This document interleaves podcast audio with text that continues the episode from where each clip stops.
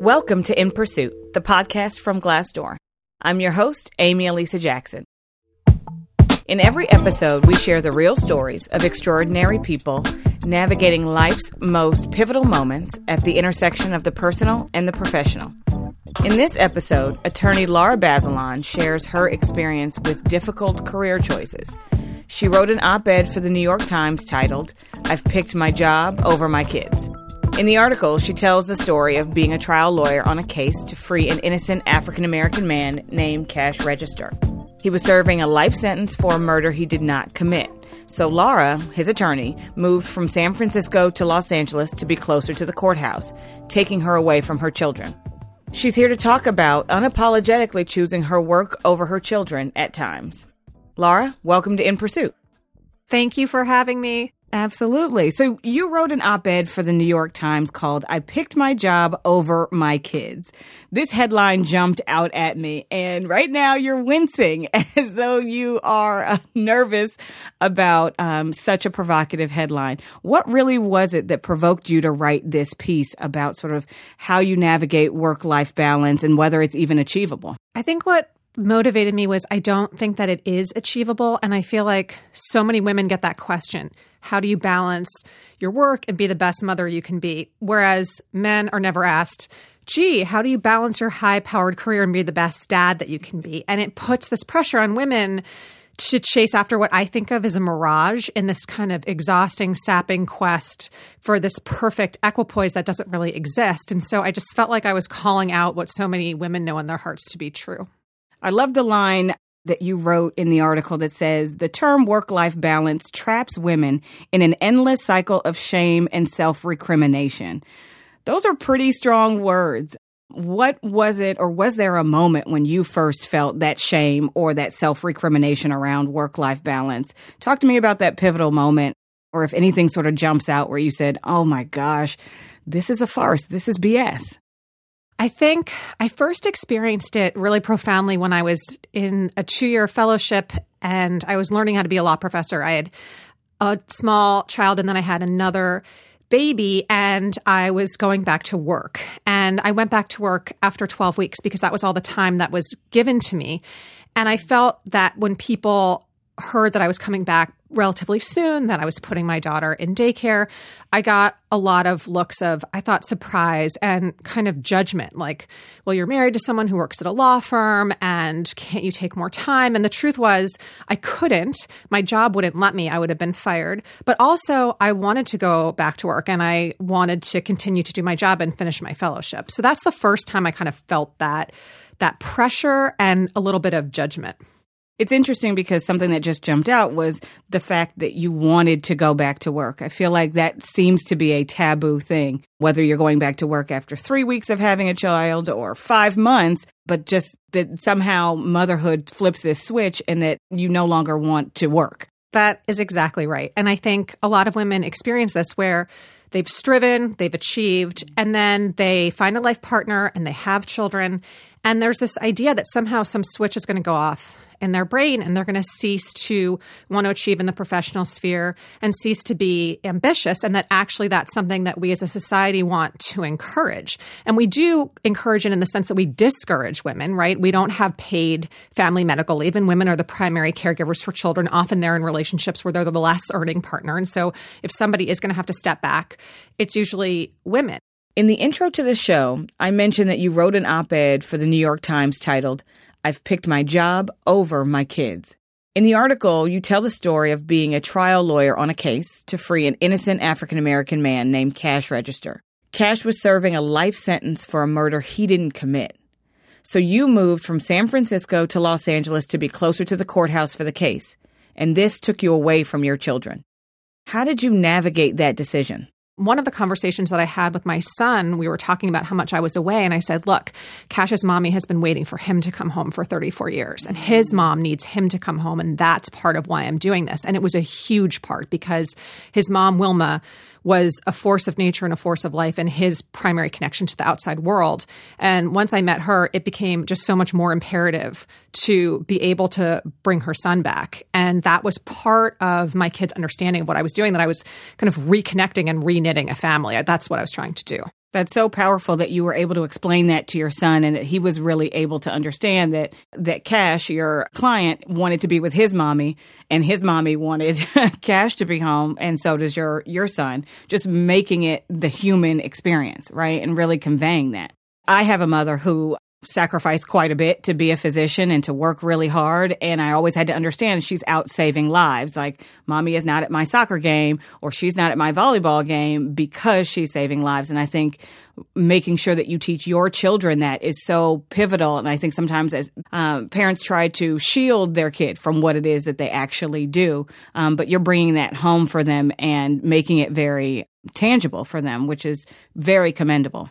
That is a really good point. I think that sometimes parents think my kids will be overwhelmed by what I do or bored by what I do, or it will somehow fracture their innocence if I tell them what I do. I agree, but we totally let our fathers off the hook. It was like, oh, my dad's out, you know, saving the world and he's doing something cool and bringing home his briefcase. And with mom, it's like, oh, why aren't you available to get me ready for the, you know, for the dance or for why weren't you there? Why couldn't we talk? It's just a very interesting uh, takeaway, and it's uh, it's what's still unfortunate, I think, about being a working mother um, to have to address some of those questions and feel that guilt a little bit. But there are times when the pendulum swings the other way when you pick your kids over your job. And so you wrote in a in an op-ed that you turned down an additional teaching assignment because you didn't want to lose time with your kids. What changes and how do you how do you gauge and j- make those those calls uh, as to whether or not this is a time where mommy needs to be gone, or this is a time when mommy really needs to be there. Do you feel like your kids uh, or those around you gave you credit for that decision? Because you kind of get dinged when you do and you get dinged when you don't, but did you get credit? I'm not sure that my kids are in the credit giving business as as kids tend not to be, but I do think if I had made a different decision, they would have been upset. And and mm. you know what? Rightfully so. Mm-hmm one of the things that you sort of talk about also, uh, and I want to dig into, is this idea that you're not a normal mom. And there's a difference between normal mom and bad mom. When did you realize you weren't a normal professional mom? I've never felt normal, and I'm so curious to know if women listening to this also feel the same way because in my mind, I always had this idea of what a mom was, and that mm-hmm. person was just 150% present. They were on the soccer field watching every kick. They were on the playground watching every game. And I'm the kind of mom where I'm there. And then in my mind, I'm writing my closing argument or I'm mm-hmm. thinking about this phone call or I'm remembering this list of things that has to do with work. I don't go home and forget about my job. I go home and I'm still kind of conjuring and thinking over something that happened that day. And then I tend to want to talk about things that are interesting with my kids that have to do with my job. And and as you and I were talking about before, not a lot of parents I don't think make that choice. But it's interesting because that's the intersection of the personal and the professional, right? You don't take off one hat when you're at one location and then vice versa. It's not as though when you go to your law firm or you're standing in front of your students that you're somehow not a mom and vice versa. When else in your life do you feel like that intersection between personal and professional has felt potentially as palpable as it does when you're thinking about being a professional mom and a working mom? Well, I'll tell you the reverse of it, which is mm-hmm. this past semester, I taught criminal procedure, which is a class for about 70 students. It's their first year, and you're teaching them kind of basics about their Fourth Amendment and Fifth Amendment, Sixth Amendment rights, really important stuff. And it's a podium class, and you lecture for an hour and a half to two hours. So normally I turn off my phone, I put everything away, I focus on my students. And I said at the beginning of class, look, my son had an accident. He's at the doctor. We're waiting to hear about some test results about whether or not he has a broken bone. So I'm leaving my phone on. And if the doctor calls, I'm going to take the call and step out of the room.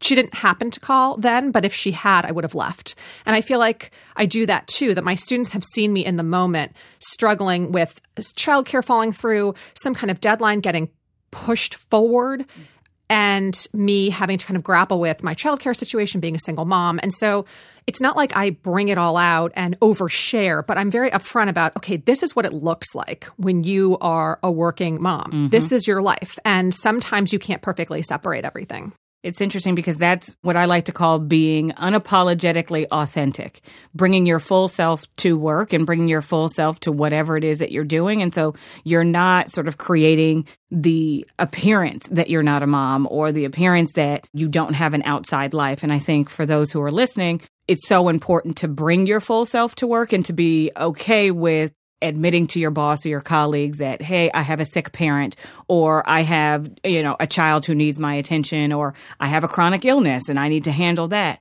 I would imagine earlier in your career, before you were tenured, perhaps, um, it would have been a pretty daunting to sort of admit to a classroom of people that, hey, I've got to take time off or I've got to step away if I get a phone call. Was was this a process to get to being that authentic in front of your students? It really was a process. And I agree with you. I think we have this idea, particularly as women, that we have to present this front of being perfectly professional, which I think we also mm. equate with being perfect. And that if you show any sort of vulnerability or people somehow question your commitment to what you're doing because you have to leave early to get your kid, that there's going to be a cost that you're going to have to pay for that. And it took me a while to come to the point of not wanting to apologize and not feeling like I should have to apologize, but just being really frank and upfront with my colleagues, with my bosses, with my students. This is my life. There's a lot going on. I'm doing the best I can to juggle everything. And sometimes there's going to be an imbalance and you're going to see it. And that's okay because it's more important, really, for you to see what's real than for you to go out into the world and have this idea that there's this mirage like existence that's possible for you when that's really not. Do you remember a key time or a moment that stands out in your career where you had to get real, real with your boss or your colleagues and really sit them down to say, hey, this is what's going on? So the example that I'm going to give is funny. It's in the reverse. It, it was a male colleague, a single dad, and he and I were trying a case. I was 27 and he was maybe 41 or 42, and our jury was out. They I closed. They went out at, at 3:30, and he was supposed to pick up his two young sons. And he said to the judge. I need to leave at 4:30 to go get my kids. And the judge was not having it. The judge said when the jury if the jury comes back, they come back, you're coming back. And they came back after an hour, which was shocking. I mean, I the jury's usually out for longer than that, especially after trial that long. And I remember he and I got into a huge argument walking back to court where I was just berating him for even wringing his hands over the fact that he was having this childcare issue. And ultimately, he was scrambling to find somebody to pick up his kids. And I remember in that moment feeling so unsympathetic. And and now in retrospect, I think about all of it, just how unsympathetic the judge was, what kind of situation he was in, divorced, no partner, you know, had to rely on his mom, scrambling, and you know, he really pushed back hard against me. And I appreciate that. And I've appreciated it ever since because so many people are in that situation. It's amazing that he was actually able to model that behavior that then you adopted later on because I think we all have moments in our careers where we wish we had done things differently or we hold people's feet to the fire uh, only later on to realize, wow, that that guy really had to make a tough decision and I empathize with them and I understand that uh, now that I'm in this position, etc. So that's an impressive learning. I feel like it's incumbent on us once we're in some kind of position of power, however relatively minor, to try to just relieve unnecessary stress for other women. So, just for example, we're interviewing right now at USF for a position, and we've been interviewing a number of excellent candidates. And one of them wrote a general thank you note and then just said, I'm concerned that one of the questions that I asked was misinterpreted. And so I just wanted to explain. And I've been in that position, really wanting a job and thinking, oh God, you know, when they asked for the question part, my question probably wasn't phrased the right way, or maybe I blew it. And then you spend the whole weekend just turning it over in your mind and obsessing about it. And I could have just written back. She didn't even write it directly to me. I could have not written back, or I could have written back, thanks, it was so great. And I wrote back, nothing that you asked was problematic. You didn't ask a problematic question. We think you're an excellent candidate. Have a good weekend. Don't worry about it. And she wrote back, I'm so relieved. And I wrote back, been there. That's the sisterhood of the professional network. I mean, I think there is such power in other professionals being encouraging and empathetic and sharing because we're all in it together. We're all navigating these personal challenges while trying to succeed and climb the ladder in our careers, while trying to navigate all of the other things that life brings. It can be a real challenge to open up about your personal life. And you have authored several sort of opinion pieces about motherhood, about your work I'm so in awe of your work, especially as it pertains to African American women and the legal clinic for rape. That really just spoke to me. But there's so much that you write about where you put yourself out there, and that can be pretty uh, daunting. Talk to me a little bit about the feedback that you've gotten on your articles, especially this most recent uh, one about choosing your career over kids. Sometimes, air quotes. Um, what, what's been the what's been the feedback? Because transparency is no joke. Transparency is no joke. And what I say to my students about litigation is if you step into the arena, you should expect to get hit. Mm-hmm. So I don't think you should write a personal essay if you think that 100% of people are going to respond and tell you how brave and eloquent you were, because that's not going to happen. People have really strong opinions about a lot of the issues that I write about divorce, work, co parenting. And so the reactions really run the gamut, and you just have to be prepared for that. And I, I, this sounds weird to say, but sort of not take it personally. The people who are writing, they don't know you. They are speaking from their own life experiences, and those vary. And that said, with this piece, I was actually pleasantly surprised because so much of the direct response that I got was overwhelmingly positive. Now, is there sort of a standout anecdote or piece of feedback that you've gotten that really warmed your heart and then one that made you roll your eyes? I got a lot of letters from moms and from dads about this this last one and they were really moving and the ones from some of the dads said I, I know this double standard. I see it. I see my partner subjected to it. And I don't really feel like there's anything that I can do about it. This is kind of the way our society is. I had some women write to me and say something like, You go, girl. I'm a generation ahead of you, and I did sort of what we were talking about with our moms. I had women write to me and say, I made a different choice and I am home, but I support what you're doing. So it wasn't sort of one particular anecdote. It was more just this really diverse group of people responding and saying, This was my experience, and maybe I don't agree with everything that you did, but it resonated with me for this reason. Was there anything that someone said that made you say, hmm, how have I approached that differently? How would I um, think about navigating my career, my professional life, etc.? One comment that I got from a bunch of people was, I hope that you don't expect your kids to visit you when you're in a nursing home. Essentially saying, you've deprioritized them. They are going to deprioritize you. And they're essentially like the Cat Stevens song about the boy and his dad going to grow up and you're going to sort of get the back of their hand and don't be surprised when that happens to you. It did really make me stop and think. I mean, and I will say in my own family situation, um, one of my parents got quite sick and I dropped everything and went 3,000 miles back home and felt like I, I was as present as I could be given the distance between us. Um, but that did make me stop and think. Just like in the piece, I talk about these times where I feel like, am I damaging my kids? And I guess the converse of that is, is the damage going to come back to haunt you because they're disengaged from you? And I don't in my heart believe that that's true, but I guess there's a tiny part of me that's fearful that it might be. That feedback can sting. That is like an ouch whew, that hit me in the chest in I the white meat. I know, I know. Goodness. Uh, if you had one piece of advice for other professionals who are in very life or death type of careers, doctors, criminal justice attorneys, astronauts, you know, no matter like what it is, where a lot of people's a lot of people will be affected by their role in their professional decisions. What advice would you give them about sort of navigating this world of the personal and the professional? Any advice that you've learned or that has really helped you along your journey? The advice I always tell myself is play the long game. I think with issues like childcare, work life balance, relationships, it's so easy in that moment to think, I've really messed up and everything's falling apart. I made this horrible decision at work or at home and I'll never get past it. And the truth is, almost everything is reparable. And in the long term, if you have very specific goals and you are committed to your job and you love your children, most likely it's going to be okay. And you just sort of have to keep your eyes on the horizon, even though there's a little fire in front of you that you're putting out. When you look back at your career thus far, because it's not over, what has surprised you the most about it? What surprised me the most and made me the happiest is that I've been able to combine different things that I love. So I love having clients and I love going to court. And I have to tell you that I wake up a little disappointed every day if I have no one to cross examine.